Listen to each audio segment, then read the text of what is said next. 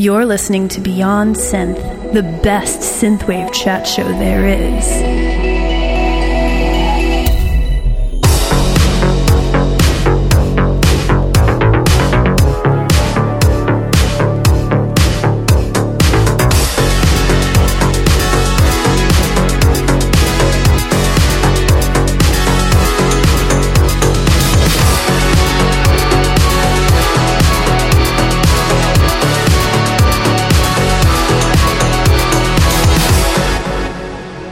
Hey there, welcome to the show. This is Beyond Synth, episode 317. On the show today, I am going to be chatting with So Below, and we had a fun chat, and we'll get to that in just a bit. But first, we have uh, some music to listen to, some emails to read, some birthdays to do, and hopefully, I'll be able to record all this, and you won't hear the construction going on outside. I think for the past week, there's just been a cement mixer parked directly outside the window where I record, and today my landlord is just tearing down the garage, and so I think they're on lunch. Anyway, let's get the show started and listen to some cool music, okay? So the other day, my wife was watching Moonfall, and I was just sitting there. I think I was just doing work on my computer, just editing away. And anyway, Moonfall is a very silly film. But you know that joke, you know, when you watch a silly movie and then at the end you go like, oh, the best part of the movie was when it was over. Uh. Well, in this case, it was actually true because when the movie was over, all of a sudden this cool song started playing.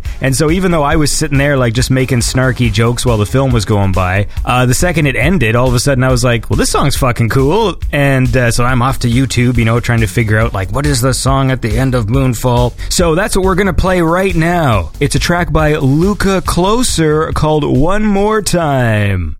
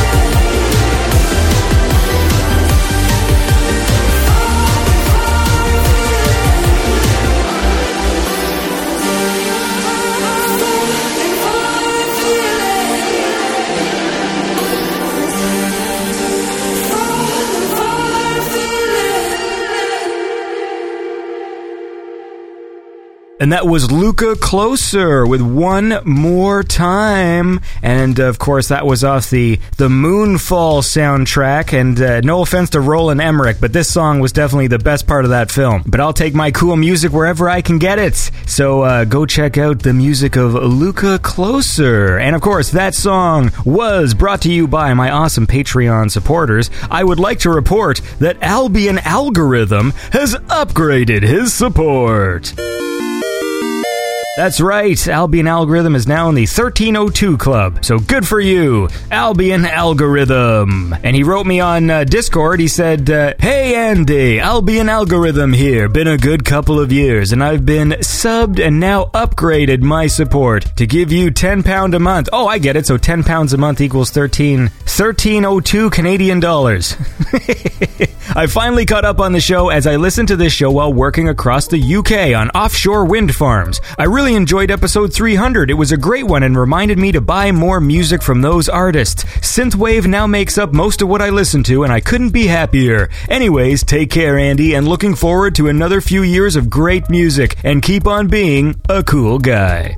Well, listen, man, you're a cool guy. Albion Algorithm. You know what? What is an offshore wind farm? Write me back and let me know what an offshore wind farm is. I don't think I know what that is. Anyway, the point is, uh, thanks for supporting the show. I guess I can also report, although David Evans didn't write me a letter, but he did upgrade his support.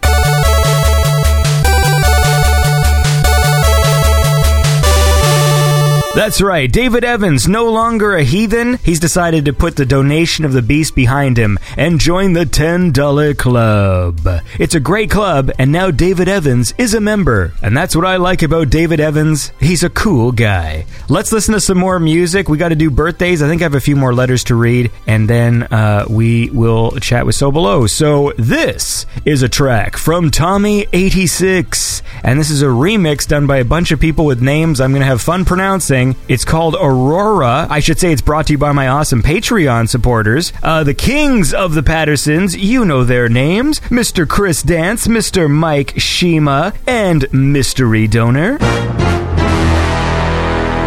One of these days, Chris Dance, you should come on the show. I know we've chatted privately before, but I feel like you you've earned your spot to come on and chat. Unless you're a private man and you don't want to do stuff like that, but that's okay. I just want to show my appreciation because Chris Dance is, uh, as you know, the king of the king of the Pattersons. So anyway, let's listen to this track. This is Aurora by Tommy86, the Johan Agebjörn and Mikael Ögren remix.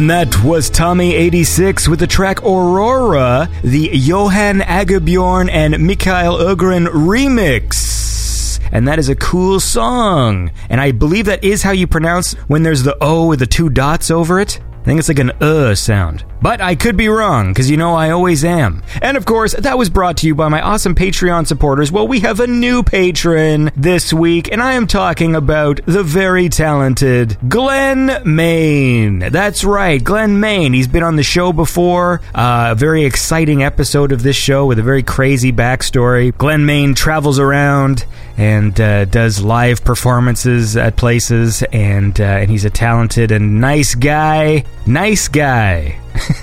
it's always weird when you say nice guy because it's a compliment, but it sounds like uh, he's nice. I don't know what. anyway, Glenn Main's a cool guy, so welcome to the Patreon Club. Uh, Glenn wrote me a letter. He says, At least I am able to support your great show with some cash, and not only music and smiles. I'm back on track with gigs and play now every week somewhere. You are the best, man. By the way, how do I change my Patreon name to something funny? Best from Glenn Main. Um, I don't actually know. Who's someone who changes their Patreon name every week. I'm looking at you, Ethan. Ethan, of course, changes his Patreon name all the time. So you know what? Somebody help Glenn Main out because I actually don't know how to do it. Let him know so he can have some fun. He deserves it. And also, I would like to report what a busy week this is. Maybe that's because this episode is late. Uh, that Jean Christophe Leconte has upgraded his support. That's right, he's another person who was in the donation of the Beast Club who is now in the $10 club. Interesting. You and David Evans, huh? What's going on? Is there something sneaky going on that I don't know about? Is the donation of the Beast Club not cool anymore? I guess I have been playing that jingle a lot less. Is that the deal? Jean Christophe is a cool guy, and uh, thank you so much for supporting the show. So, how about this? Let's uh, listen to another track, and then we'll do some birthdays. Oh, and I forgot to mention at the top of the show that I have a new Droid Bishop track to debut. This thing doesn't come out for like three weeks or two weeks depending on when this episode drops. I, you know, my schedule's a little messed up. Uh, we'll listen to that one in a little bit. But first, I would like to listen to this track from Vector 7. And uh, look, just the bass line in this song is so awesome. And when this uh, track popped up, I was very excited because I'm like, that is a fucking cool bass line. So we are going to all listen to it together now. I'd like to say that it is brought to you by my awesome Patreon supporters in the Kroner Club. Hey, Glenn Main's part of the Kroner Club now. That's exciting. Along with uh, Emil and Hampus ML. And then we got Brandon Decker and Tim Carlton in the $50 club. Oh shit, we gotta record that show sometime, Tim Carlton. I wanna know all about the history of the fucking Cisco Hold music, so we gotta know that. And Brandon Decker, well, maybe you can also tell me about the history of the Cisco Hold music. And of course, Jacob Wick, my semisonic friend. And this is Vector 7 with Balance of Judgment.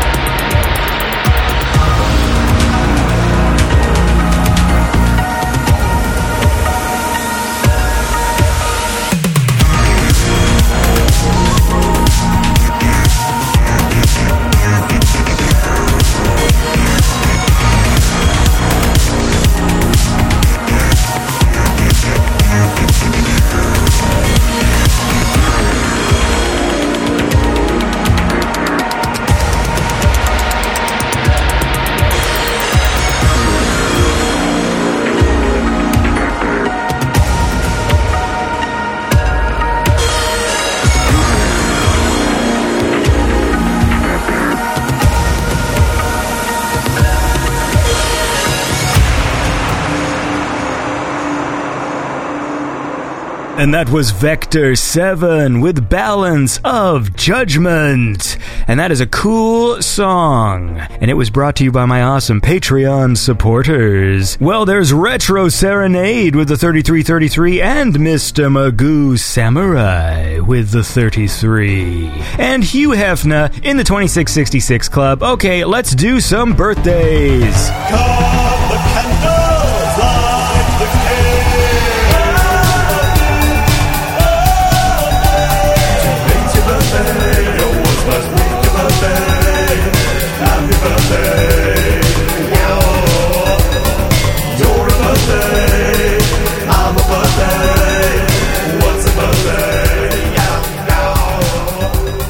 Well, first up on April 21st, which was either yesterday or the day before, uh, we got King Koopazilla. Happy birthday to King Koopazilla. Awesome uh, Patreon supporter. His birthday was the 21st. Sometimes it's fun to do a little research, see if anything interesting happened on your birthday. And in 1992, on April 21st, the first exoplanets are discovered. Polish astronomer Alexander Wolsk- Wolskan well, that fell apart quick. Uh, announced that he found two planets orbiting the pulsar PSR 1257 plus 12. I think I ran out of steam there. Uh, in 1509, Henry VIII is crowned King of England. In popular culture, the monarch is known mainly for his six marriages, two of which ended with the wife's execution. So I hope you're a better guy than Henry VIII, King Koopazilla, because I'll tell you something right now. Look, I don't want to lose listeners, but sometimes, you know, I, I know people come to this place and they're like, hey, Andy, man, you know, keep the real world stuff out of it, man. Keep politics out of it. And, you know, sometimes you just got to tell people, you just got to say out loud, look, here is what I believe. Okay, here is what is in my heart. And if you don't like it, then I don't want your business. You know what I'm saying? And so I got to say this if you execute your wives, I don't want you listening to my show. Okay? Hey, I know this is going to stir some controversy here, and it's going to be like, hey, Andy, why didn't Andy keep his mouth closed? But I just want to put that out there, man. Thankfully, though, I think King Koopazilla is a cool guy and wouldn't do such a thing, and let's just hope that's true. Hey, Robert Smith was born in 1959 on April 21st. Look at that. English singer, songwriter, and guitarist, and Iggy Pop in 1947. You also share a birthday with Queen Elizabeth II, 1926. I believe that makes her a very old lady. And then on April 27th, we got Dennis LaFunk. Happy birthday to Dennis LaFunk on April 27th. Did you know, Dennis, that in 1810, Beethoven composed Fur Elise? Did you know that? Let's play a like kind of cheap chiptune version.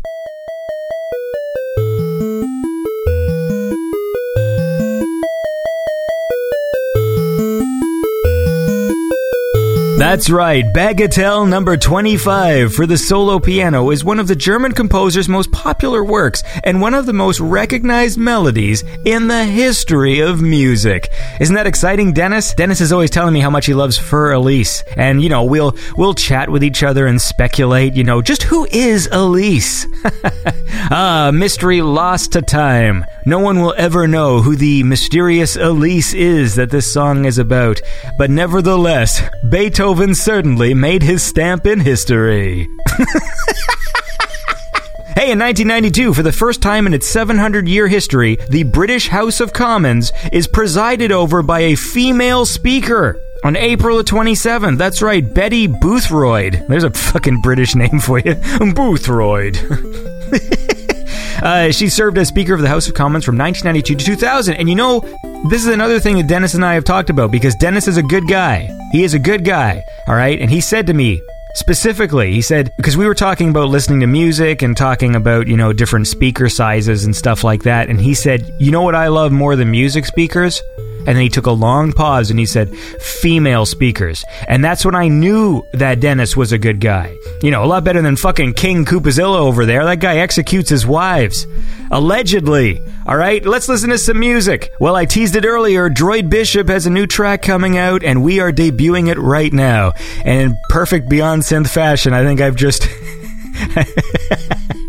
There you go, James. I'm just about to debut your song after going on a riff for four minutes about one of my patrons executing his wives. But look, the point is this Droid Bishop is awesome. You know he's awesome. And it's always uh, a fun time to be able to debut a new Droid Bishop track. And I'd like to say that it is brought to you by my awesome Patreon supporters in the $25 club. Awesome people like Clint Dowling, A Star Apart, Alex Seligson, Blake Peterson, Cargo Cult Luau, and Eurobeat Intensifies. And don't forget to check out A Star Apart's new album. Okay, now listen to this. This is Droid Bishop with The Night.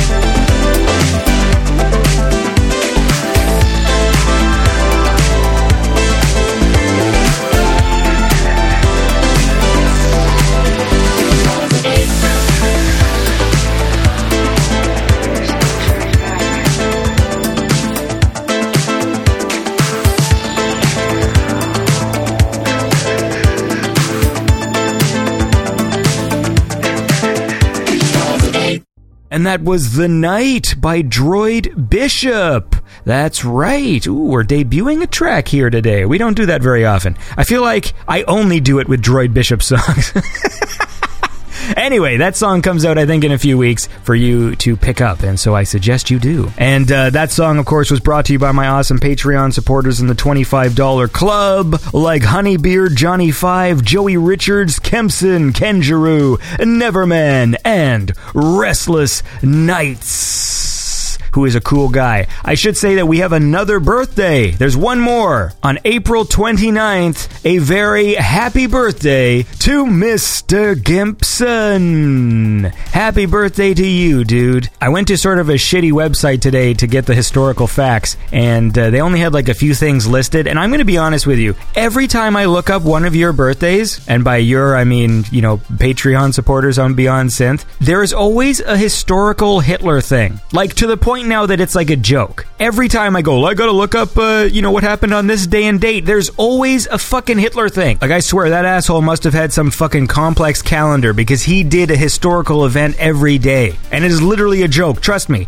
Go to one of those websites that's like, what happened on this date? And I guarantee you, every date Hitler did something. So, instead of talking about him, Mr. Gimson, I would like to say that, do you know that you share a birthday with Michelle Pfeiffer, American actress and singer? And then that got me thinking because Michelle Pfeiffer is actually in some of my favorite movies. And you know how when there's actors or actresses that are super famous, you know, like big Hollywood stars, but they might not be in anything that you really like? I was thinking about that the other day because I think we mentioned on the family show, I think Mike was talking about Sandra Bullock, and I'm like, Sandra Bullock, I don't think is in a single movie I give a shit about. But then I realized I was wrong because she's in Speed, and Speed's good, and she's in Demolition Man, and Demolition Man is also good. So it turns out she is in two movies I like. But Michelle Pfeiffer is in two movies that I love because, of course, she is in Scarface, which is might be my favorite movie, and she's also in Batman Returns, which is my favorite Batman movie. And yes, I have seen the new Batman movie, and I liked it. I think my favorite part of the film. I know people were joking around that the movie was really dark, but I think the cinematography in that movie was awesome. Like that was probably my favorite part. Was just how cool that movie looked. And of course, Michelle Pfeiffer also played Mindy Simmons in a classic Simpsons episode where she uh, she tempts Homer. Remember, she's like a cool new employee, and then they have to go on a business trip together. But let me know because I think there's some actors and actresses who we see all the time, and then you think about it, and you're like, oh wow, I don't think they pop up in any of my favorite stuff. And so, who? Let me know. Let me know if there's some of those people for you. And then you know you've got people that aren't great actors necessarily, like, you know, like an Arnold, who is in like 10 of my favorite movies. You know what I mean? So it's funny how that works out. Anyway, listen, let's uh let's listen to another track, uh, maybe read another letter, and then we will go chat with So Below. So this is a track from Radar, and I love this one. I know we were talking about like Beethoven earlier, but I love when people put those fast like harpsichord like classical style. You'll get it when you listen to the song. I don't even know how the hell to word it, but I will say uh, that it is brought to you by my awesome Patreon supporters in the $25 club. Did I say robot conglomerate? Because if I didn't, I should have. And then, of course, there's Sir Micah the Techno Ben, your imaginary friend Petey, and Slade. And then, of course, there's Forged in Neon with the 2049. Hope you dig this. This is Radar with Skull and Keys.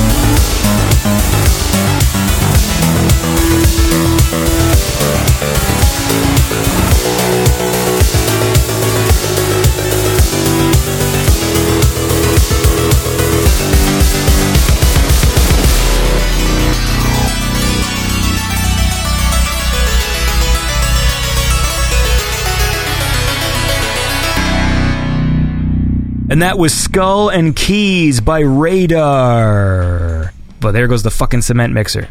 Jesus. Sorry. They, they Part of the reason why this episode is late is the normal times I normally record the show, there's literally just been a cement mixer outside. And it's just spinning all day. I would love it if he's just. It's like they're literally just making a giant cement cube.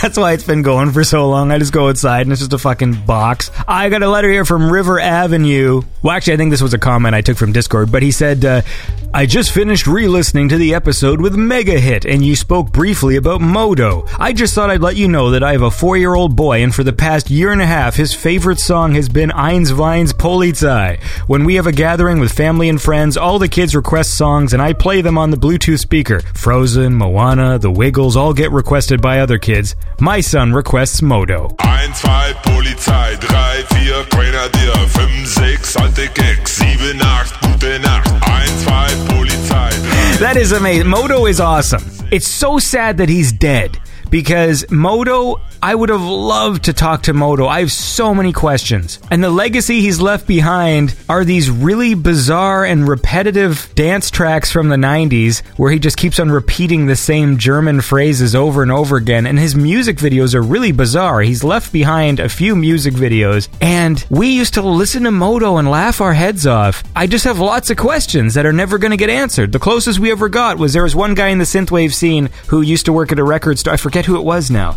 he used to work at a record store, and he said Modo used to come in.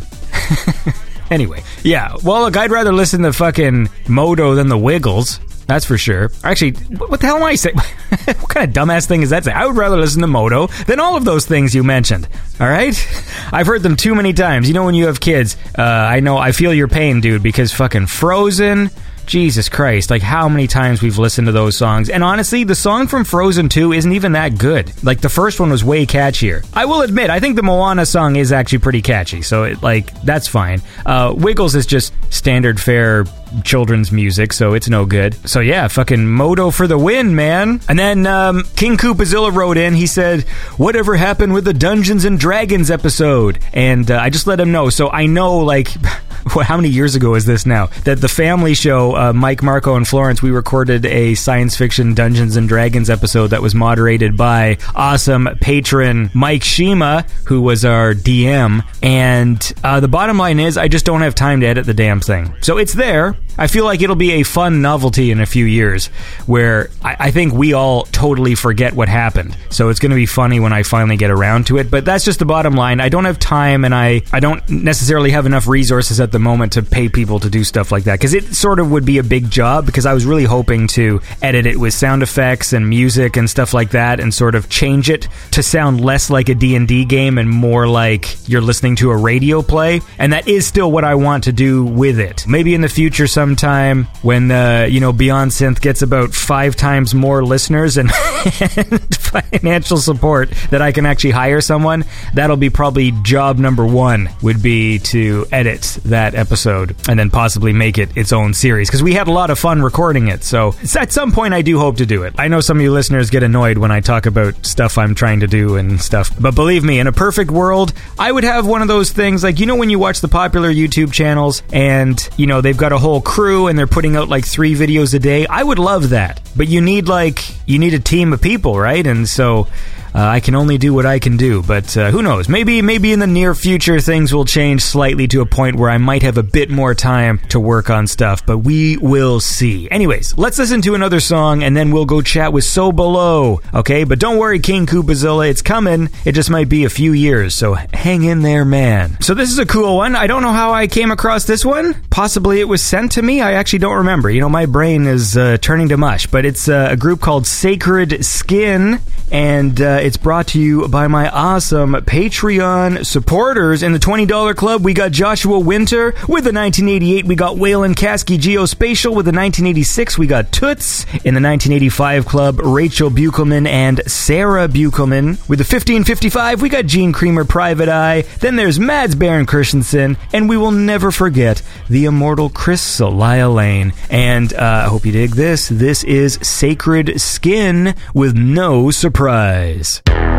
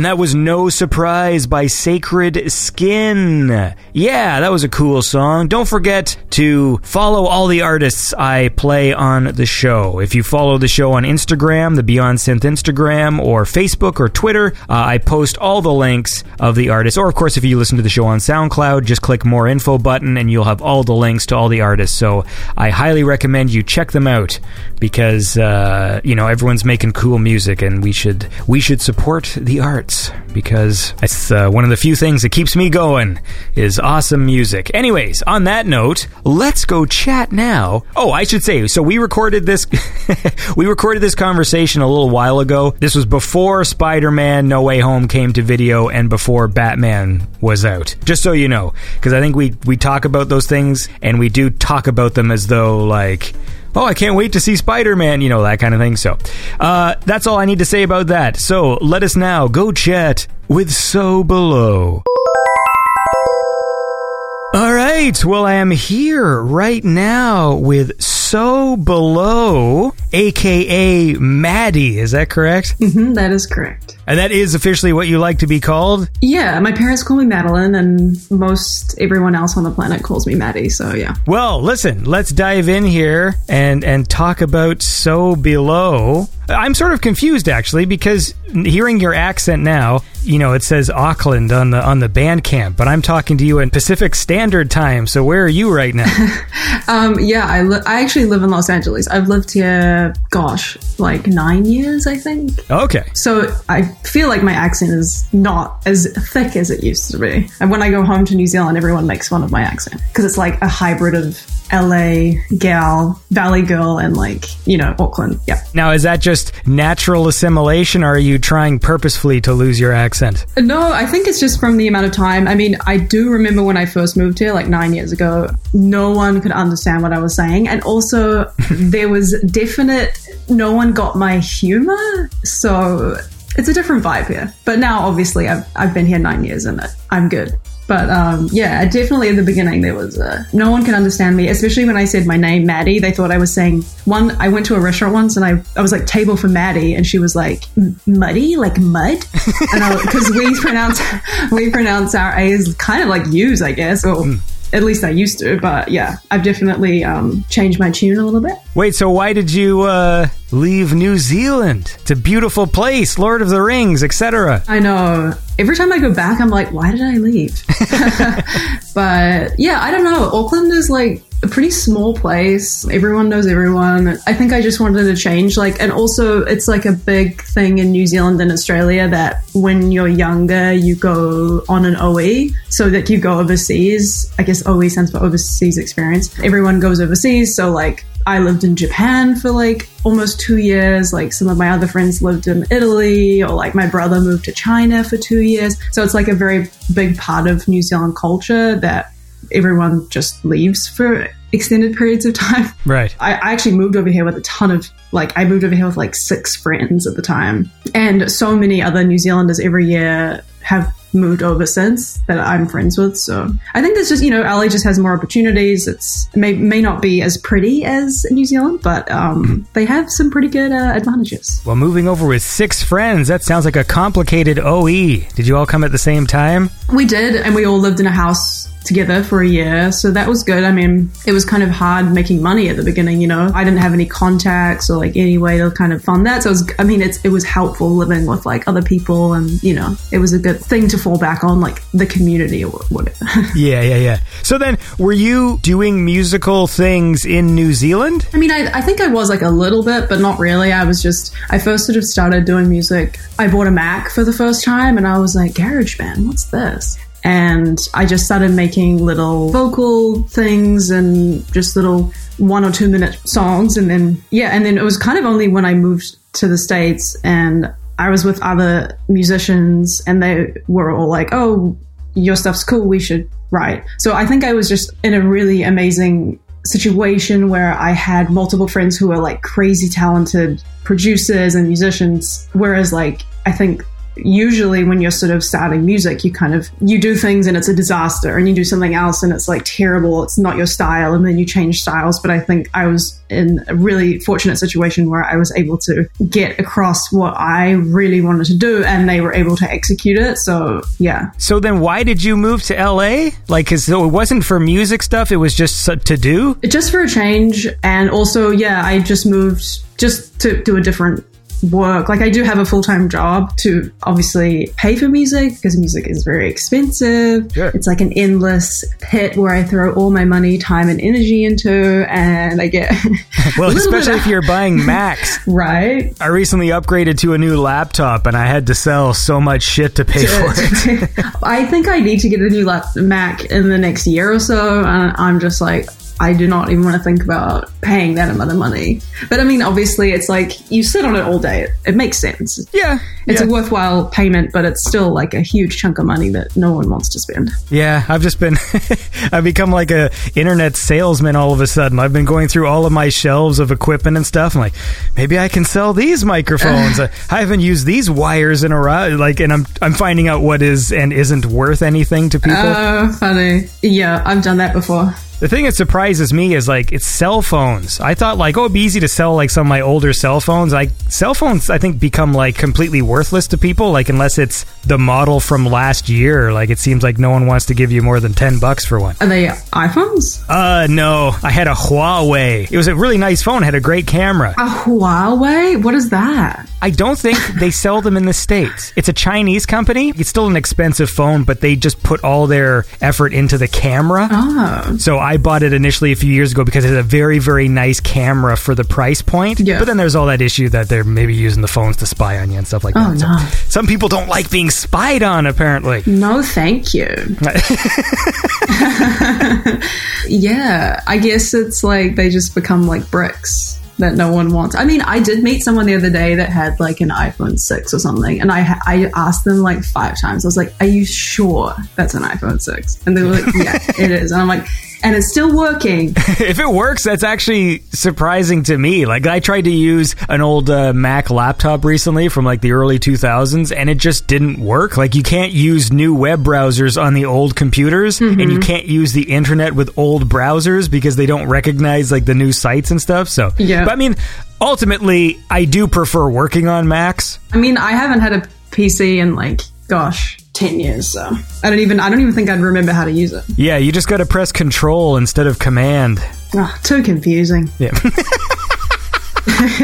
anyway, look, the point is, let's listen to some music and then we can sort of dive into the uh, the origins of So Below and maybe you can explain what that means. Perfect. So I want to listen to this track because it's cool. It's called Ruin Ooh, yeah. and then we'll keep talking. So this is uh, Ruin by So Below.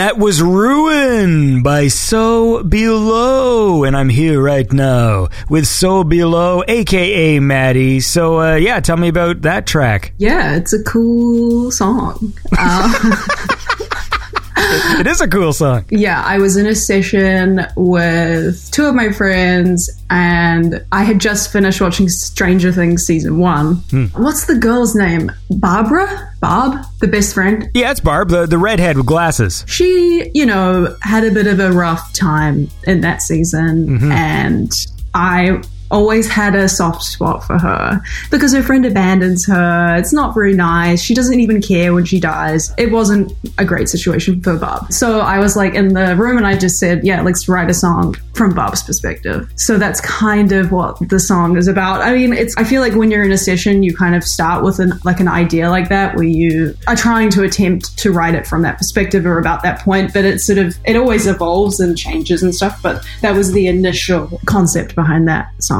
Wait, so is your process then to jam and like work things out? It sounds like you're sort of coming up with this on the spot. It depends, but usually in a session, I don't, I haven't really produced any of my songs. I, I work with producers. Um, that's definitely something I want to get into. But yeah, I usually you're in a room with a producer, and then they start making some chords, and then maybe like a beat, and then I will have potentially like a phrase or like a word that sticks in my brain that works with the song or a melody and then you think of a cool word maybe that could work with that melody. It just depends like or sometimes i will come with something that i've already written and then i'll bring it to a producer but yeah it just depends. Sometimes you sit down with the producer and they'll be like what do you want to write about today? or like what vibe do you want? And then i'll say i want to write about bob from stranger things and then and then away away we go. But that session i had my friend chelsea jade who's another artist and we sort of co-wrote those lyrics together while our other friend brad just produced it so he was just kind of working on the beat and then we were working on the fun lyrics So, do you have a producer that you work with more often? Or are you hopping all over the place? I don't really um, hop around as much as I would like. I think that I do work with three main producers, but yeah, I mean, I have friends that just are in writing sessions every day with different people, and I'm like, how do you do that? How do you get these contacts? I have no idea. I know that LA is the city for it. Um, I think those sorts of writing sessions where you everyone's just it's a new producer every day. It's a lot more pop, and it's mainly people just writing pop like radio stuff. How would you define your genre? I guess it is still quite pop. I used to call it goth pop was was the phrase that I thought was a funny phrase to call it. But yeah, I guess it's uh, like electronic pop. I have no idea. Well, it's kind of dark too, right? Yeah, what do you? I have no idea. Like dark synth pop. I have no idea. I'm really bad with genres. Everyone's always like, "What does your music sound like?" And I always just say it's kind of like Grimes, but not like Grimes. And then they're like, "Oh, okay." Maybe like Banks. I have no idea. And it also on my Spotify, like similar artists. I don't think any of the artists sound like me. So, but not to say like I'm unique. I'm just saying like they don't. They have a very different style to my style. That's like the curse, right? Because you it's cool when you can stand out from things, but then everything nowadays seems to function on an algorithm being able to put you in a specific place. Exactly. That's what bothers me is because all of the similar artists to me are women, and I think that that's just because I'm a woman, and all my favorite artists are men Hmm. mostly, and I feel like the algorithm is just like she's a woman, therefore she is the same as this woman. Sometimes the algorithms aren't very smart. Yeah, there's like so the most similar artist to me on Spotify is this band that I played with years ago. But because Spotify draws information from like online as well, there's obviously something online that says that we played a show together, therefore we are similar artists. So they're like the number one similar artist. And I don't think they sound anything like me. yeah, no, it's the same way, you know, when you go on like YouTube and stuff and you click on one video and like how to make meatballs and then all of a sudden YouTube's just like, "Oh, Exactly. you like uh, making meatballs, huh?" And it's all a bunch of mm-hmm. meatball videos. I'm like, "I just needed that one recipe." Yeah, very true. Sorry, I'm eating an olive right now. Um, green or black? Well, I like both, mm-hmm. but it's green. Okay. But yeah, for me, when I write music, I always just get to the end of the song and I go, if that was on the radio and I was driving in the car and I turned on the radio, would I change the channel or not? And then that's kind of what I go by. I just want to make music that I would listen to, that I would be like, that's cool, and not change the station. Yeah, that's become one of my favorite metrics for judging music. Like, it's just very elegant. Just if it came on the radio, would you shut it off or, or let it play? Because actually, we've been doing these special episodes of Beyond Synth where we, we rank the Billboard hits of the 90s. Ah, and that's the criteria I use to judge whether I give something a good score or not. Yeah. Because the 90s were just all full of these cheesy, like, make-out music and corny love ballads. and I'd shut most of that shit off. so you would turn off Mariah. I certainly would. Oh my gosh. In a heartbeat. Wow. And she's got a nice voice, but uh, I find the music behind it very cheesy. But then I've got really funny taste that way because, for example, I don't hate Celine Dion. I love Celine. But she's also Canadian, isn't she? So it sounds like you're maybe you're a little bit biased. oh, don't worry, there's plenty of Canadian musicians I'd shut off. Ah, well there we go. I was I'm mistaken.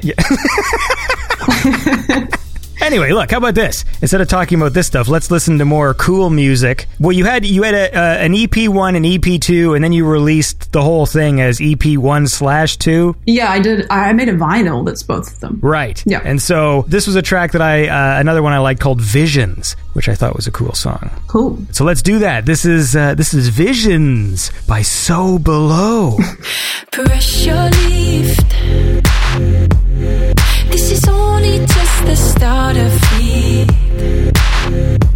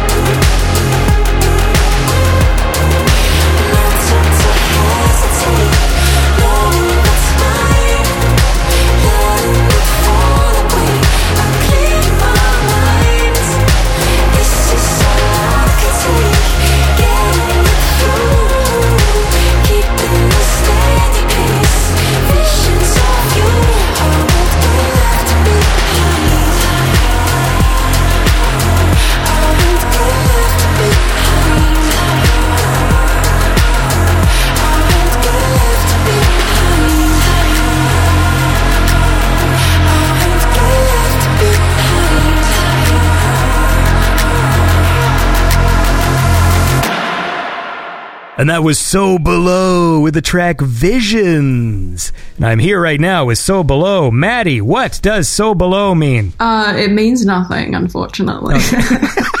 Basically, I liked the name because it rhymed and I wanted something that was short and sweet. And I, yeah, I spent like weeks because I had my first EP ready and I had an original name for my project that was called, I think it was called Slow Potion. And that was what my project was originally going to be called. And then I just got weird about it and I was like, I just not my, it's not my vibe. I was waiting to put it online and then the, the only thing holding me back was I had no name. Did slow potion mean something to you? No, I think it was just cool. It was a cool phrase. Do you like magic? I didn't even come up with Slow Potion. It was my roommate, and he said, I've got a cool band name for you, Slow Potion. And I was like, oh my gosh, that's amazing.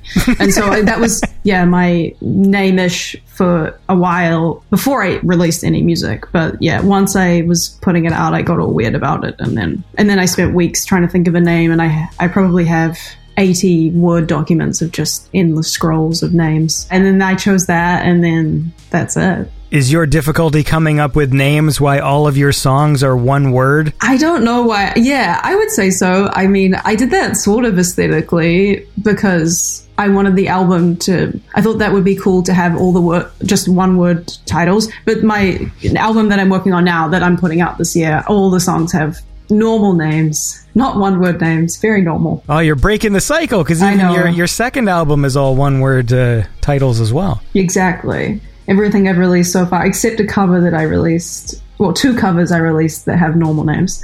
Um, but yeah, I think I'm just. It was just something I was had in my head, and I got. I don't know. There's something about music where like I'm not the most like eloquent person, or it's a real struggle for me writing lyrics. But it's kind of fun. It's a fun process. But I always don't want to come across as like dumb or not. I don't know. Like I do. I think it's fun. I think all my first EPs, I the lyrics were so vague because I didn't want anyone to know what I was writing about or think that the lyrics meant something or that they were dumb. What I find for me personally is bad lyrics really stand out to me and cliched lyrics really stand out to me, but vague lyrics never do. Yeah, that's why I did it. Yeah. I feel like now I'm writing stuff that actually is a little bit more directional and has a point to it, maybe, and means something. They're still very vague lyrics. Like, I don't think anyone is going to listen to any song on this new album and go, that's what that song's about. So, yeah, they're still pretty vague, but I think I've just, I'm more confident in myself as an artist. And some of my lyrics in this new album are like bordering on sort of a little cheesy at times, but I don't think they're cheesy. I just feel like maybe other people might think they're cheesy, but I don't care anymore. I think that's my, uh, yeah, I just don't, I don't really care anymore. I'm just to do me. What changed? I just, I'm older. I have been doing this for a while now. And even in my original songs, my original first EP, all the lyrics are just drowned in reverb, especially when you're in the studio and you're recording vocals and there's someone sitting next to you listening to every single thing you say. And then they mute the song and they just listen to your dry vocal as loud as possible while you're sitting there behind yourself listening to every single little syllable and little mouth salivary you Yeah. know noise that you make and it's embarrassing it's it's you know especially when you're starting out everything is embarrassing and yeah i think i just i think i like how my voice sounds now so the songs aren't as drowned in reverb and delay as they used to be yeah i think that's just probably what every artist goes through you just sort of find yourself and find what you like and how you like your voice to sound and Do you still have five roommates? no i have one roommate Well, that's a lot Um, better. i know i've really cut down Was the space you guys first moved into big enough? yeah it was pretty big Like, did everyone have a room? yeah everyone had a room All right. if you rent a place in like certain areas in LA, you can get huge places and then usually they have a pool. So we had a pool, we had a spa pool. It was pretty cool. that sounds cool. Yeah, it was pretty cool. It's a good time. Was it hard to let that go? No, to be honest, I don't really like living with people. Yeah, I get it. Sometimes I just want to like go into my room and not talk to people. I've always found like I'm I'm starting to learn more about that analyzing myself and the things that I like and the way that I am social and not social and definitely like the the pandemic has sort of brought that out more like really figuring out like how much social time do I really need like cuz I do consider myself to be like a social person. Mm-hmm. I also really like my personal space. And what I've learned is it's sort of selfish really. I, I do like to be social, but always on my own terms. For sure. Yeah, exactly. So I like going to parties and I like going out to events and stuff like that. But part of the deal is I like to be able to leave whenever I want. And I feel like when I used to have roommates, the one thing I liked was if I wanted to be social, there was always somebody in the living room I could just walk out and like have a conversation or play video games with. But then there was that understanding that, okay, I'm going back to my room now means leave me alone. Yeah, for sure. So I've always had this weird thing where I like I like the presence of people. It's almost like pets. You know what I mean? Where it's like I like that there's another living thing around me that I can give attention to and that gives me attention, but at the same time when I don't want them there anymore, I'm like, "All right, get out of here." Like it's it's my time. So it's it's kind of selfish, really, but I mean that's you know. I think yeah, I have the exact same opinion. Yeah, and even before, bef- when I lived in New Zealand, I lived in a house with like eight other people. Jesus. and it was a huge it was a huge Okay. space. So it was fine but i lived with a few of my close friends and if i was like i'm going to my room they would be like why are you being so antisocial? Why don't you come down? You're being so lame. I'm like i hung out with you for the last hour and i just i was at work all day hanging out with people so i just want to have my own space. Oh yeah and, and when i'm at parties like i'm always the ghost exeter. I never say bye Oh, dude, I love I love doing that. I love it. I love the sneak out, man. Yeah. It's the best. Or you just say, I'm going to the bathroom, and then they, for about 40 minutes, think you're in the bathroom. And then they don't even know when you left. Yeah, I mean, if it's a pretty happening event, like I don't think anyone really cares. Yeah. I love ducking out. Yeah, it's my favorite. It makes me feel cool, like where I feel like, yeah, I'm just gonna sneak out like I'm some rock star or like some movie star that has to be ushered away. And meanwhile, no one gives a shit. Totally. And then everyone thinks that you stayed way longer than you did, and Yeah. you, know, you were like in bed before 10. It's That's, I mean, that's always been the thing. That's why when I think back to when I was younger, those were the situations that always made me feel uncomfortable. Is when I was like, I was going to a party, but I wasn't the one who drove. You know, like you, you all get mm, yeah. into someone's car and you have the friend who drives, and then there's a point in the night where I always wanted to leave but couldn't. And so when I became an adult, it was like that's one of my main things. Is like I just always need to be able to go. Yeah. Even when I'm in the movie theater, I have to sit on the aisle. I just need to know that I can leave. I need to know that there's an exit and I can go to it whenever I want. For sure. I was, yeah, I'm always the first person that wants to leave. Always. But then again, because of COVID, I haven't really been to the theater that much. I saw Spider Man, and that's about it. Oh, yeah, I want to see that. I saw Dune, but that was, that's all I've seen so far. Yeah, I really enjoyed Spider Man. Like, I mean, probably by the time this episode airs, you will have seen it. So, Yeah. uh, I hope you liked it. Uh, yeah, growing up and when I was in high school, my biggest crush was Tobey Maguire. I was obsessed with him. I one summer when we had like a summer off school, I watched Spider Man every day for maybe twice a day. Yeah, for like a month straight. Well, it is a fun really movie, sad. man. I still do love the, uh, well, the first two Tobey Maguire ones, anyways. I think they're Yeah, they're the really last awesome. one was oh my god, so bad. Yeah, it's a, it's a weird one.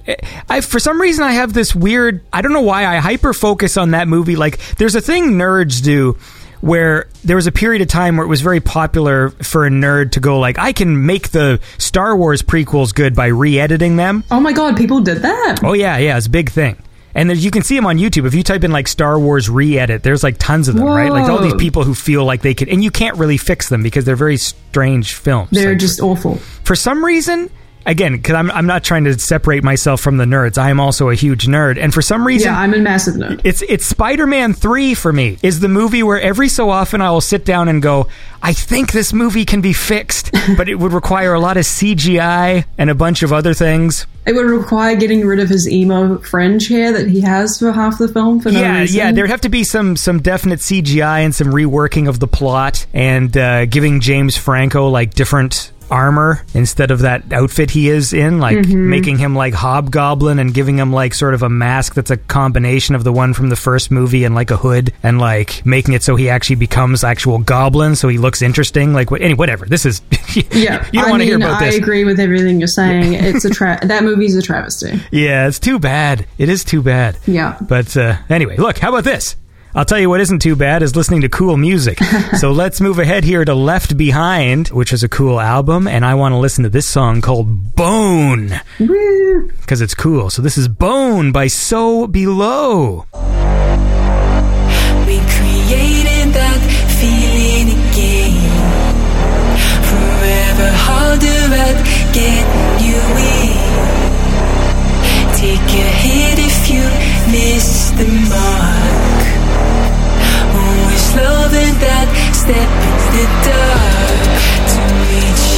His own, never think twice about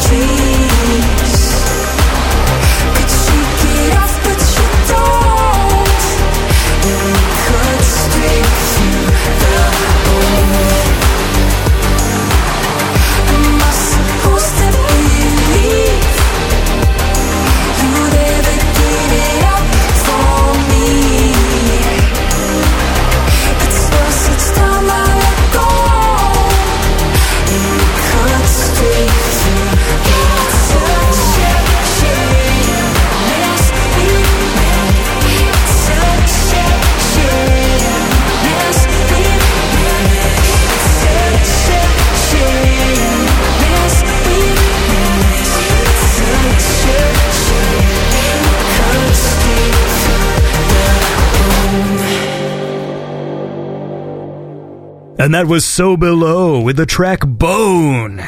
And I'm here right now with So Below, aka Maddie. We're just here talking about Spider Man and having a crush on Tobey Maguire. Woo!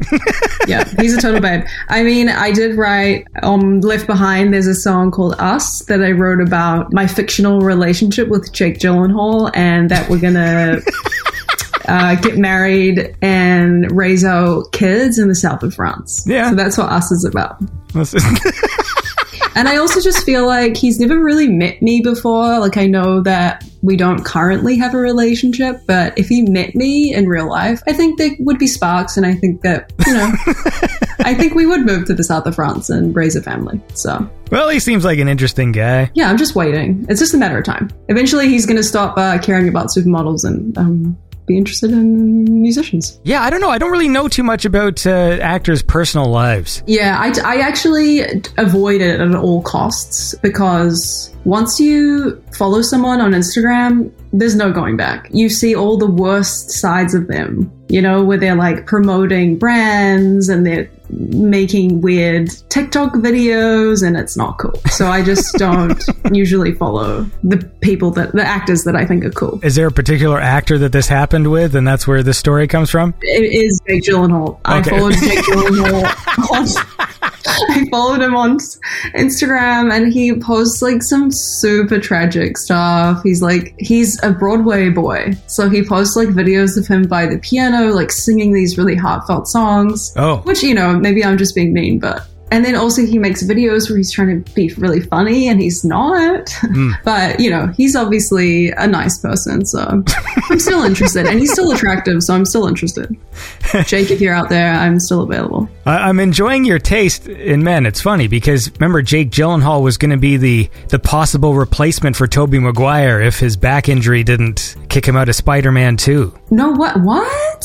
He hurt his back? Yeah, I remember he hurt he hurt his back and then they threw in that joke in Spider-Man 2 where he's like, "Oh, my back" because he had like a back injury. Oh my gosh, I remember that joke. I had no idea that that was relating to him in real life. And they do they do a callback to it in the new Spider-Man film. Ah, I have to see this film. As far as nerd stuff goes, it is personally, I think, my favorite fan servicey movie I've ever seen. Really? Because it has all the other. Yes, like but because they did it proper, it's weird because this past fall, basically there was a whole bunch of movies that were all nostalgia based, mm-hmm. right? So we had like Ghostbusters Afterlife, which was leaned heavy on nostalgia for Ghostbusters, like it Don't basically. they always though? They're just like remember the old films. Right, but I think it was interesting that all of these came out at the same time. For example, like when they did the the other Ghostbusters reboot with the female cast. That was so bad. Yeah, it was. But they they specifically, you know, know it took place in a different universe and they, they didn't acknowledge things. So so this Ghostbusters movie very heavy on the references to the first film to the point where and they even sort of do the same story as well and the same bad guys in it and then the you know the Ghostbusters show up. Then the Matrix came out Ugh. and that movie was all about nostalgia for the franchise as well, but they sort of poked fun at it Right. and took it sort of less seriously and it was sort of a weird film in its own right. And then Spider-Man also embraced the nostalgia but what I found was it was such a satisfying experience because what they did was they didn't pretend that all the bad stuff never happened. Because you know, like some sequels now, they try and pretend that the bad sequels didn't happen, like Halloween or Terminator Dark Fate or whatever, where they, they go, this is the real Terminator 3, not those other four ones that came out, you know? So this Spider Man movie, it just embraces everything. I love it. I mean, it kind of reminds me of uh, what was the other Spider-Man film, the the um, animated one. Yes, yeah, Into the Spider Verse. It kind of sounds like that because it's like other Spider-Man from other kind of dimensions or whatever. it's fun because like you have all the villains from the different movies and they say everything you want them to say to each other. I just felt like everything was said that needed to be said. It's it really reminds me of when I used to be into CSI, and they did a crossover episode of CSI Uh-huh. Las Vegas and CSI Miami, and it was just incredible. It was like everything you wanted it to be. You were like, I can't believe these people are meeting in real life. I mean, in the show, not real life. But it was so amazing. Well, if you like that, then you're going to love this because Perfect. as a nerd who likes these sorts of things, is like the most comic booky, nerdy thing I've ever seen. Like it functions like a sequel Wow. to like all the other Spider-Man movies with characters that should never have been in a sequel because they're dead. Right. And so it's like the nerdiest. It just made me so happy. It was. It was. It made me very happy. Man, I want to watch it, but would it ruin it if I watched it on my TV? Well, it will if you're watching a cam. Like if you're about to download some illegal thing that someone like Oh, I thought that it was online and I was going to watch it this week. Oh, I have to actually go to the cinema? yeah. Damn. How do you feel about catching COVID? I mean, if it's a good enough movie, maybe it's worth it. It is good. Look, if Tobey's in it, I mean, I'll be interested. I will say this: he's there, but it's almost like the the movie makers knew what they had to do, and so I think their goal was like. Let's make people feel a bit better about Andrew Garfield Spider Man. Obviously, they're pushing uh, Tom Holland Spider Man and finally giving him some serious things to do. And so I think Tobey Maguire was more just, he's just kind of there. And he's fine. And he, it's nice to see him. But I feel like they already knew look, he's the, he had the best movies, he's the best one. So, like, Gotcha. he just has to show up and people will be happy to see him. So it's not that he does less, but it's like He doesn't need to redeem himself. yeah, he doesn't need to redeem, so he's just kind of there and you're just happy to see him. Whereas like they sort of gave more emotional beats and stuff to like the other ones, but we just talked about Spider-Man for a whole segment. I love it. Well, look, how about I love the idea when someone like tunes into this show and goes, "Oh, I can't wait to hear it." All about So Below. the artist I love so below, and then meanwhile it's just the host of the show talking about Spider-Man for ten minutes. I mean, I'm into it. I love Spider Man. I love, I mean, my favorite's probably Batman. Mm. He's my hero. well, we can talk about Batman after we listen to a song. How about that? Okay, perfect. All right, so I want to listen to this track. It's called Over, cool. and it's a cool track, and it's by So Below.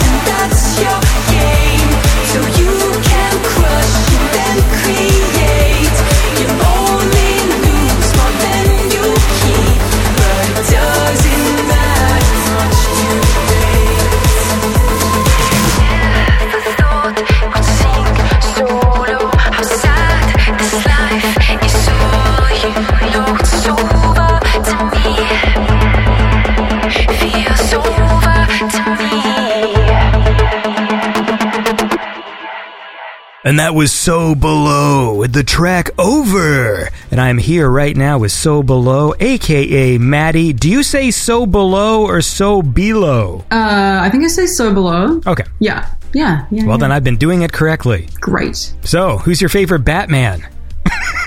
Definitely Christian Bale. I mean, I like the originals just because they're like Tim Burton films. I mean, they're all good except the obviously the one with George Clooney. But I'm super duper duper excited about these new ones because I feel like they're kind of leaning more into his detective side. So I feel like that'll be a nice change. Yeah, I love Batman. The animated series when I was a kid, I love that show and Mm, so good. the movies. Well, I mean, like the, the the Michael Keaton ones. I've thought about this a lot.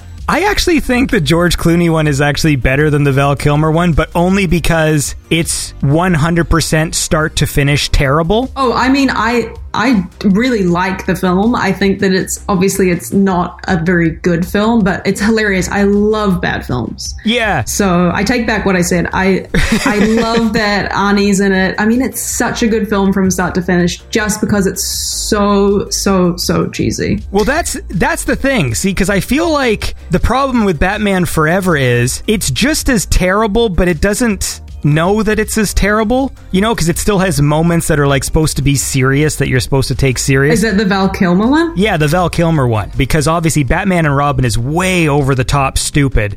And I think Batman Forever has just as much stupid shit in it. But then it's also kind of trying to take itself seriously too. So it's not as fun. Whereas Batman and Robin is just so bad. Yeah. But the whole thing is like like there isn't a moment in that movie that isn't fucking stupid. And so that's what makes it I think personally makes it better. It's incredible. I will say though that Jim Carrey is as like the Riddler is just phenomenal. I mean, I recently watched this film and I was blown away by how sometimes you know when you you don't really think that acting is like that much of a skill. You're like anyone can act. And then you watch a film and you see someone's performance like I watched that recently and I was just blown away by how incredible he is as an actor. I love- and yeah. I love that this is the example. When you go, there's just something about the power of acting, like watching Jim Carrey and Batman Forever. I mean, he's so crazy, but he's also so funny. I guess what I think is so interesting about him in that film is he's so unique as an actor and a person that no one could have done a role like that. He's so original. It, it is a very bonkers performance. I think my issue was there's some really weird sound design in that film. There's that, you know, the sequence where they're blowing up the Bat Cave. And then all of a sudden it starts playing like the baseball music, and then Jim Carrey like pretends to spit in a spittoon, and th- there's like a spitting cartoon sound effect. Uh-huh. I just remember just going like, "What the fuck is happening? like, why, why are they playing cartoon noises now?" It's kind of funny when you're watching it, watching a movie with someone, and usually for me, what I focus on is the hair and the makeup. It's what it's kind of basically what I do as a, as a job. So, for, especially like on films when there's the continuity with certain things, like with wardrobe or hair and, or makeup or whatever, it really bothers me. Sure. So all I do when I watch TV, when I watch movies, I'll say to the person I, that was in next to me, I'm, I'm like, oh man, that wig she was wearing was so bad. Or be like, oh, that makeup she had or the hairstyle she had halfway at, like towards the end was just so shit. And then the person next to me be like, oh, but the cinematography and the sound design. And it's like, we were watching completely separate films. Like the things that I noticed, they would never notice and, you know, vice versa. I'm wondering then if you noticed this because I have noticed this. This has stood out to me once everything went HD. So, like, you know, obviously when I'm growing up, I'm watching VHS and then DVD and stuff like this. And when Blu ray came out, I started to notice makeup a lot more. Mm-hmm. It really stood out to me, especially in some of my favorite films, which pisses me off a bit because I love, like, Back to the Future. I love those films. I just recently re- rewatched all those three films. They absolutely have no flaws. Those films. The old people makeup in the first one, I always used to really like. I still do. I think I prefer it to the sequels. The sequels look a bit more rubbery. They've got these like kind of rubbery, wrinkly foreheads they put on people and stuff. Whereas like the the first movie, they just kind of give people wrinkly necks and kind of some bags under their eyes and kind of puffy cheeks and stuff. Yeah. But I noticed when I when I watched uh, Back to the Future on Blu-ray that I could almost see the line where the makeup stops.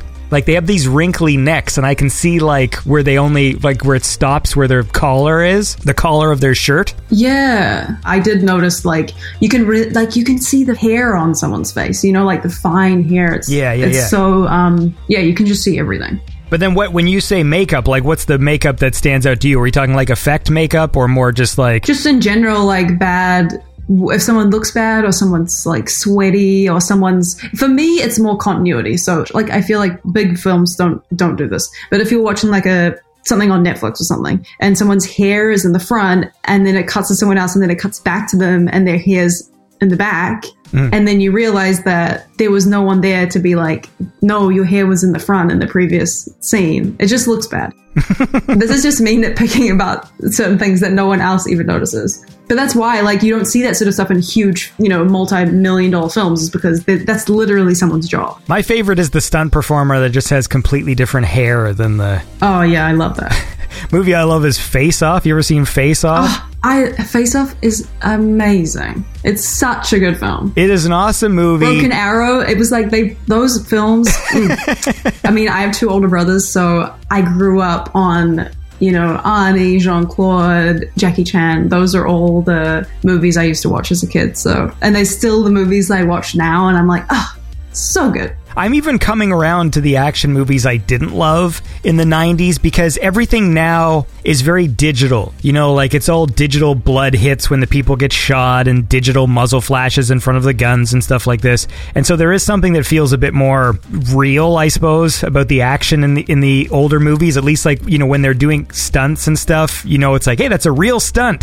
That was a real explosion." You know, like everything now just feels like, ah, they just pasted an explosion on the screen and all this blood is is just pasted on the screen and it doesn't feel as uh, visceral, I guess. Yeah, I guess for me, it's more like scripts and character development and that sort of stuff. That's why I feel like Back to the Future and all those kinds of films back in the day were just so well written and well thought out. And there's nothing like those films anymore. I wonder too if it's just because there's so much content that less thought goes into it. Because this is something I noticed too. Like when, uh, like most of my favorite movies are from the 80s and 90s. Like that's just the way it is. And I feel like there was still that point when they just put so much thought into the preparation of the film because you had to get most of it in camera. Mm-hmm. And so you just had to think harder, you know? Because it was on, yeah, because it was on film, yeah. And then you compare that to, you know, the big budget Marvel movies, and these are like $100 million films where they don't even know what the costumes are going to look like because they're going to be CGI'd in later. And then meanwhile, you watch an old movie where everything is so meticulously placed in the frame and, and they have to plan all this, you know, like years in advance because once it's filmed, it's filmed. Like you're not going to go back in with a computer in the 80s and like fix the background and like CGI a mustache off somebody's face or something. Like that's just not going to happen. Yeah, for sure. Those Marvel, like all the Avengers films, like I hate those films. I as that, and that's probably an unpopular opinion. well, they're still going to make their money regardless of how. it just bothers me that these films have like bajillion dollar budgets and they can't even write a good script. Every single one of those films is about collecting objects. It's like collecting the boxes, collecting the cubes. and then when you get them all together, then this thing happens. It's like, what is the storyline? Like, even Transformers films were all about collecting cubes. Yeah, there's a lot of cubes out there. Yeah, and the, the last Wonder Woman mo- film, she was collecting an object. It's like, what is, why, why? Just have a normal film with a bad guy where you, you know, it's a normal film. Yeah, I think that's what's happening now is like things are becoming overcomplicated and I miss the simplicity of like a straightforward narrative where you're like, "Hey, it's an action film. The bad guys, you got to stop them." And like that's Yeah. that's the story and it's so much easier to follow. Like I I find the Marvel movies entertaining, but I don't love them the same way that I loved the superhero movies from before. Like every like 5 or 6 Marvel movies, there'll be one that I'm like, "Okay, that one was kind of special or whatever." And then there's a Mm-hmm. Whole yeah. bunch in between that I find they're not mediocre. They're just kind of there. Like I'm not moved. I watch them and I go, okay, that was like a fun popcorn movie, but like it ultimately didn't move me. I wasn't happy or sad. I just sort of looked at the screen. Right, like watching this Schneider, what's his name? Schneider cut? Oh yeah, like my god i was like i'm never gonna get those five hours back like that those are gone forever that film was just i mean wow Yeah, it was whatever. Zack Snyder's a funny guy because he, he will do sequences I like. I think, you know, like visually, there will be a moment where I'm like, that was a cool moment. But then the rest of the films are always like really over serious. So sometimes those moments don't carry as much weight when like every single character is super serious and depressing. And after a while, it's sort of like relentless when you just watch four So, hours of like depressing people. Exactly. It's, it's, eh, whatever. Anyway, look, let's listen to the track Sway. I don't know what that sound means, but uh, It's a good one. It's a good song. all right, well, let's do it. This is Sway by So Below.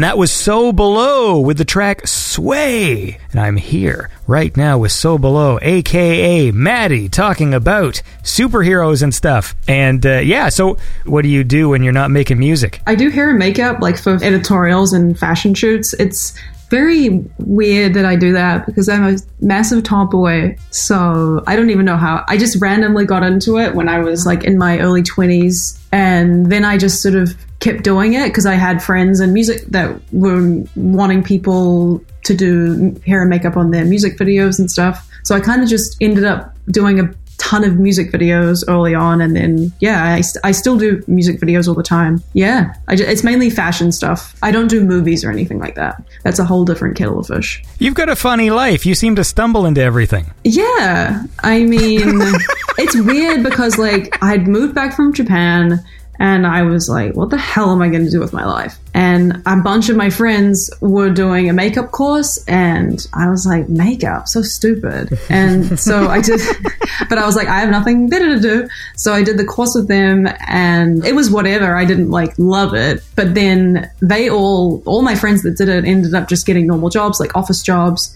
And then, yeah, I just kind of ended up falling into doing it more because, yeah, as I said, I ha- I just have I have a lot of musician friends, and they were like, "Oh, you do hair and makeup, great! So you can do it for our music video." So yeah, I kind of just yeah, as you said, I stumbled into it. I, I like it. I mean, it's nice because I'm freelance, so I'm my own boss really, and it's really good because it's I can work when I want to work, and if I wanted to take two months off to go touring, I can. Anything's better really than doing a nine to five. Yeah, that makes sense. Wait, so do you do your own hair and makeup when you're doing music videos? Your music videos? I do. I think if someone else did it and they weren't someone that was really good, I'd be really bothered. right. I'd be judging them hard.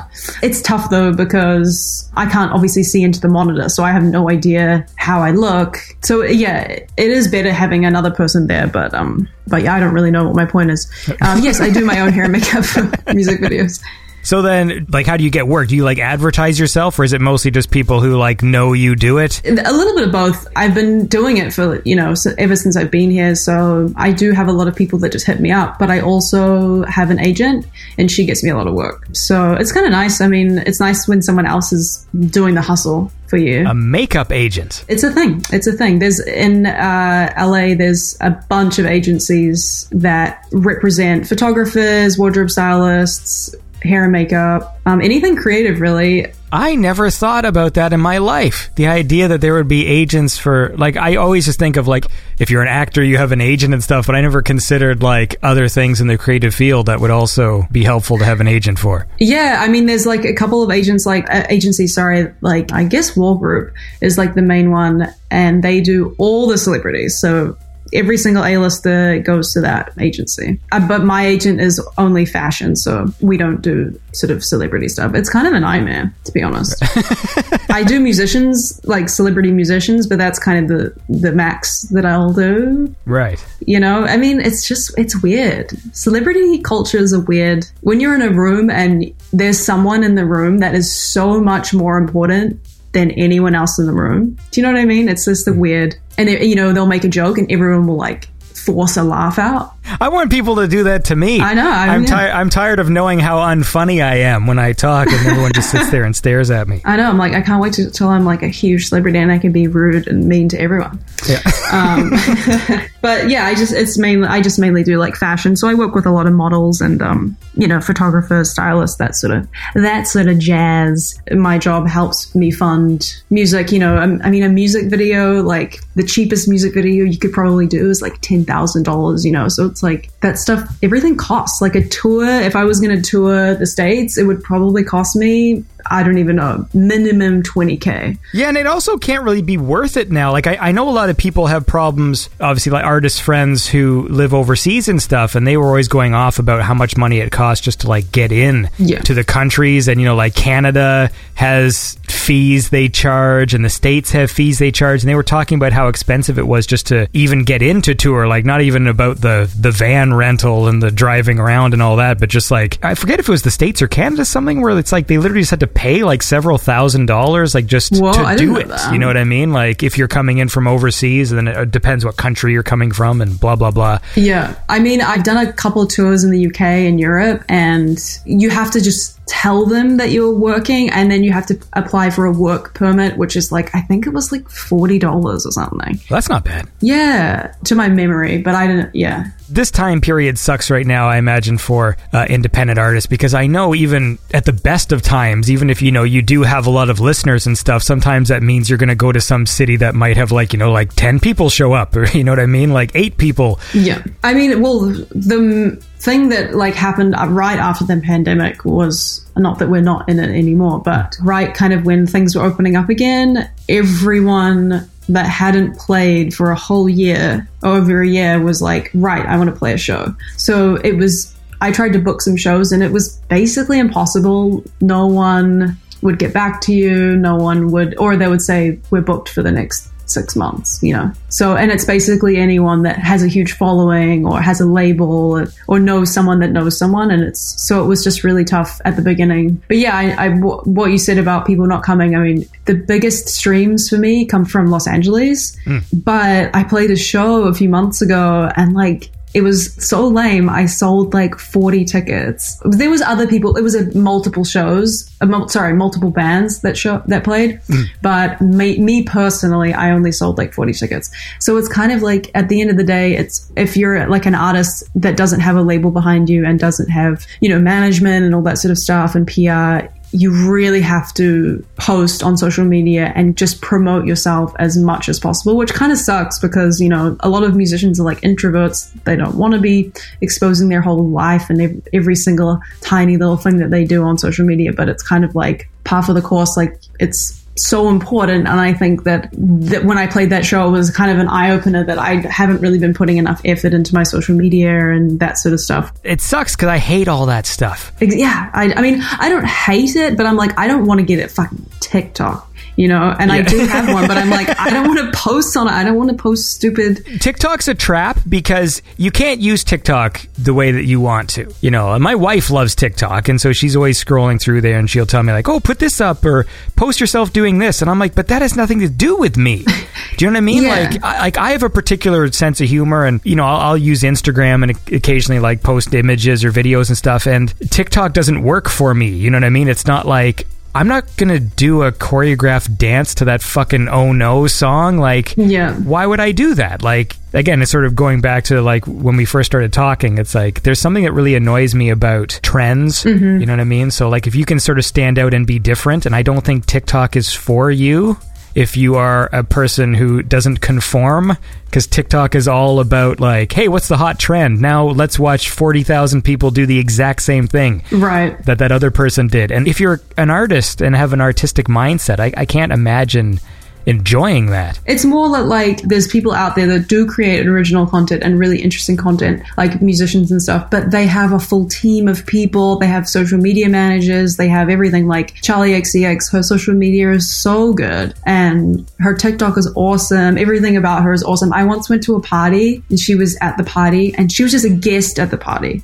She had two photographers just following her around the whole time. Everything she did, they videoed it, they shot it. It was crazy. So I'm like, no wonder she has fucking the most amazing photos, the most amazing videos. It's because every single aspect of her life is documented and she just has like endless amounts of content. Uh, and she, you know, she's has a good budget. What bothers me about that is when it has nothing to do with what I do, I get really annoyed by anything that has nothing to do with the main mission. Right. So if I'm like making a short film or I'm making this podcast, right? So I make this show. And so if someone says, "Oh, you can promote the show by I'll film this 10 second loop of you jumping on a balloon and uh, we'll play this latest techno song and you can have your logo flipping around. I'm like, but that has nothing to do with this. I just want to make the show. And I want this lady's PR team, is what I'm saying, to follow me around with cameras and make my content for me.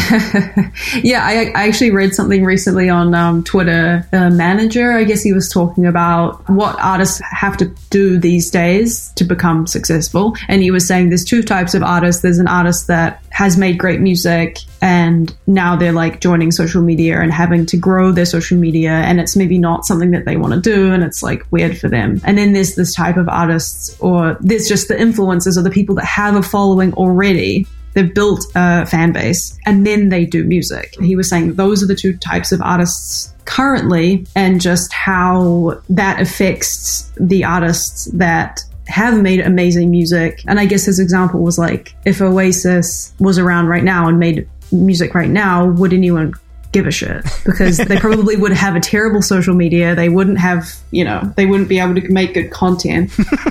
so yeah, it's just kind of like the that it's a new era of of artists really it's like if you don't have a good social media following and you can't make good content then you're kind of irrelevant unless you know you have a label and people kind of helping you create that I make this show sort of in and around the synthwave scene, which is sort of like a nostalgia based, you know, electronic music scene and synth pop and stuff like that. And I know a lot of very talented people who make very awesome, well produced music, even if they are bedroom producers, right? You know, a guy mm-hmm. with a laptop or whatever, but it's still great music. And then a guy like The Weeknd, who basically makes synthwave music, he's got the backing, you know what I mean? Like he can come out with an album and instantly every track gets, you know, like six million plays like in the first day. For sure. And he's essentially making music that the artists in the scene that I'm in, like the synthwave scene, have been making music like that since for at least like 10 years, more even, some of them. And, you know, they just don't have millions of dollars behind them, right? So yeah it's depressing a bit. It's crazy. I mean, yeah, I do have friends that I think are so exceptionally talented and you know, they just don't, you know, and this is everyone. We, they just don't get the plays that they deserve. Whereas, you know, like Lorde's last album obviously wasn't like a total banger, but, you know, all the singles still, you know, got so much attention and so many plays but when those big artists it doesn't really matter what they put out i mean even like um, some of my friends that are with labels a lot of them are only signing artists like rap artists because that's the music currently that's like making the most money streaming wise Right. so yeah it's, it's tough out there in the real world Yeah. Well, how about this? Let's listen to one more song and then maybe we can wind down. It's like we had all this fun today, but then we sort of like went into this depressing territory. yeah We'll liven this back up and then we'll say goodbye. How about this? Why don't you pick a song? Uh, you know what? I've got a song to pick. I did a cover of a Backstreet Boys song, and it's on the album. No one knows that it's a Backstreet Boys cover, but it is. It's called Breathe. All right, let's do it. This is Breathe by So Below.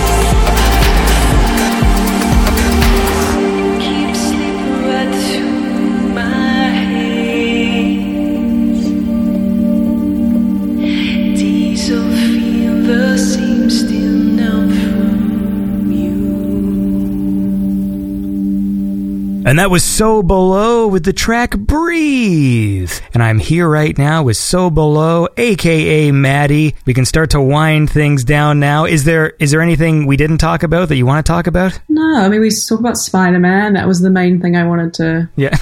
talk about. Um, my love for Tobey Maguire. Yeah. Um, no, I mean I guess I didn't say that the reason that this Breathe was on the album is I'm a huge Backstreet Boys fan, and the reason that I wanted to play it was because you were saying earlier that you don't really like that era of music. Well, see, here's the thing, because what is going to surprise my listeners is as much as I bash the 90s, I actually prefer the later 90s stuff because I find it it's more fun. Like I like music with a cool melody. I like uh, music that inspires me visually, like cinematic stuff, uh, electronic music, but I also like synth pop. I just like a nice melody. That's my main my main love is a nice melody Same. when you do get into sort of like the later 90s stuff, the, the music is more fun. So, as cheesy as Backstreet Boys and Britney Spears and Christina Aguilera and all this stuff are, it's definitely more fun music to listen to mm-hmm. than some droopy love pop song by Mariah Carey. Like, it's,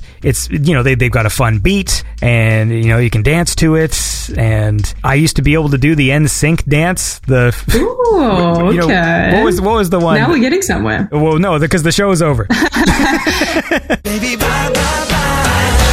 So that period of time I actually enjoyed a bit more because at least that music sort of reminded me more of like fun pop music. Yeah. Again, my audience will turn on me when we get to there because when they find out I actually like Cher's Believe, there's going to be some Ah. problems. Love Cher. Hey, when when they first introduced auto tune, I thought it was really cool. I was like, hey, this is a neat sounding vocal effect, and then of course it became a crux for so many people, and there's so many artists who sing with auto tune, and it all sounds the same. But when they first introduced it, I love new and weird synth things and effects and stuff like that. It's it's fun and exciting. And then if it becomes you know like where everyone uses it, then it's a problem. But like you know, For sure. Yeah, I remember.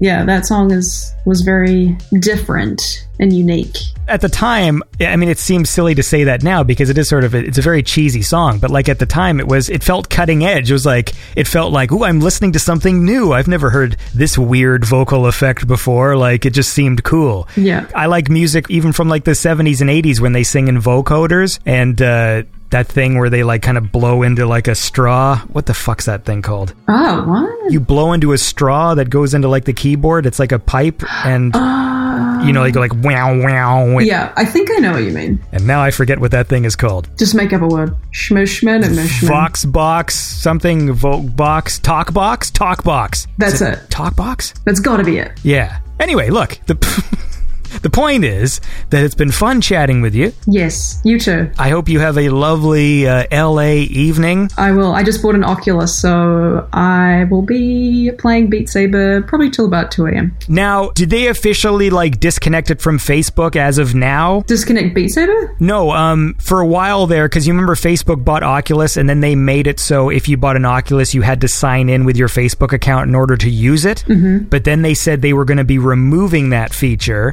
and I don't know if they've done that yet. Oh, they have not removed it yet because I had to use, I had to sign in. Okay. So I bought it yesterday. Okay. so I had to sign in with my Facebook account. Yes. Oh, so when the hell are they going to do that? Because I, I had the PlayStation VR, but I just happen to be one of those sad sacks that uh, gets nauseous. Ah, Yeah, I, I didn't know I'd be one of them, but uh, I am, which sucks. that sucks. I can only really play like the shooting gallery games, like where you don't move. Those are the only ones I can really get away with. Yeah, I like really want to play the new Half Life, but it looks really scary. you know, when you're actually in VR, you're really there, you know? It's like, it really is immersive. I mean, that does seem to be the highest rated VR game, right? I feel like everyone seems to think that's the best one right now, is Half Life Alyx, right? Uh, yeah, I mean, I played the last one, but that was just, you know, it's just, you're just there, you're in your own house. But this one, you're really in the world. I feel like I could do it if I could play it if I take a Xanax. and then I could play it. Um, we'll see. Maybe I could just drink a few um, wines and I'll and then I'll be good. You've been in LA too long. What would your your New Zealand friends think of you saying that? I'm just gonna pop a Xanax. They'd be like, "What's Xanax?" Yeah. Like, "Oh my god." Well, anyways, listen, uh, keep on making cool music. I will. You said you're working on a new album now. Do you have like a rough timeline when that's going to come out, or is this like a in a two years kind of thing, or what's the deal? I mean, I thought it was going to come out last year and then it didn't. The thing is, I don't have a manager, I don't have a label, I don't have anything. So there's no one literally giving me a timeline. I give myself timeline. So it's pretty hard. I just have to hurry myself, which is a very difficult thing. So yeah, I, I imagine uh, hopefully towards the end of the year, the album would come out and singles would come out kind of towards middle of the year is kind of my fantasy.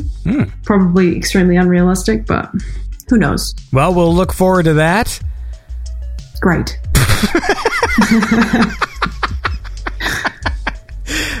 All right. Well, people should go uh, listen to the music of So Below. Where where do they go? SoBelow.org. Yeah. SoBelow.gov. Yeah. um, just on Spotify, mate. Spotify, get on Spotty. and you're also there on Bandcamp as well. People can buy the tunes. Oh yeah, buy it, buy it, and I get money. That's better, right? Don't you want people to buy it? Isn't that where you want the? Yeah, give me the money. I mean, I think that, I think if you were going to buy anything, buy a vinyl. This is neat, you know. You get a cool vinyl for your house. You heard it here. You heard it here first, folks. Is what I was about to say. That's a sentence I've never said in my life, but uh, you did. You heard it here first. Go get a So Below vinyl. And uh, by the way, I'm really bad at ending conversations, which is why uh, this is still So you going. just like pretend that you're going under a bridge or something, and then you just hang up. Yeah, pretty much. I'm still stuck in the same like when I was in high school, I used to always talk on the phone, and so I still for some reason treat this show the same way. Whereas like when it t- comes time to say goodbye, I sort of say kind of like 50 goodbyes as the thing goes until the person goes, "All right, I really have to go now." it's like it's supper time. I love it. Yeah, I mean that's I'm I'm not great at goodbyes either. Well, then this is uh This is going to be tough. I'm just going to hit uh, disconnect. Anyway, it was good talking to you, Maddie. Uh, keep on making cool tunes, and uh, we'll we'll play them on the show when you when you come out with your thing at the end of 2024. Yep, 2030. What year are we in now? 2022. Yeah. All right, eight years to go. See you in see you in eight years. Yeah. All right, take care. Alrighty, bye. And that was my conversation with So Below. I hope you enjoyed that. I had fun chatting with her. Go check out her tunes. And who knows, maybe there'll be some new cool stuff coming out shortly. And uh, yeah, I guess that's all I have to say. So tune in next time to Beyond Synth, the best synthwave chat show there is. I will let you all know I have been recording a ton of interviews last week and this week. So we got a bunch of uh, guests who have not been on the show before, and I decided to also record uh, some catch with some people as well. So there is uh, lots of stuff coming. Hopefully, I can churn these out a bit faster because I don't want them to be like eight months old before they come out. So uh, that's the plan. So stay tuned because there's going to be lots of uh, fun shows coming up. And that is all I have to say. So have a lovely week. Keep on being cool and tune in next time to Beyond Synth, the best synthwave chat show there is.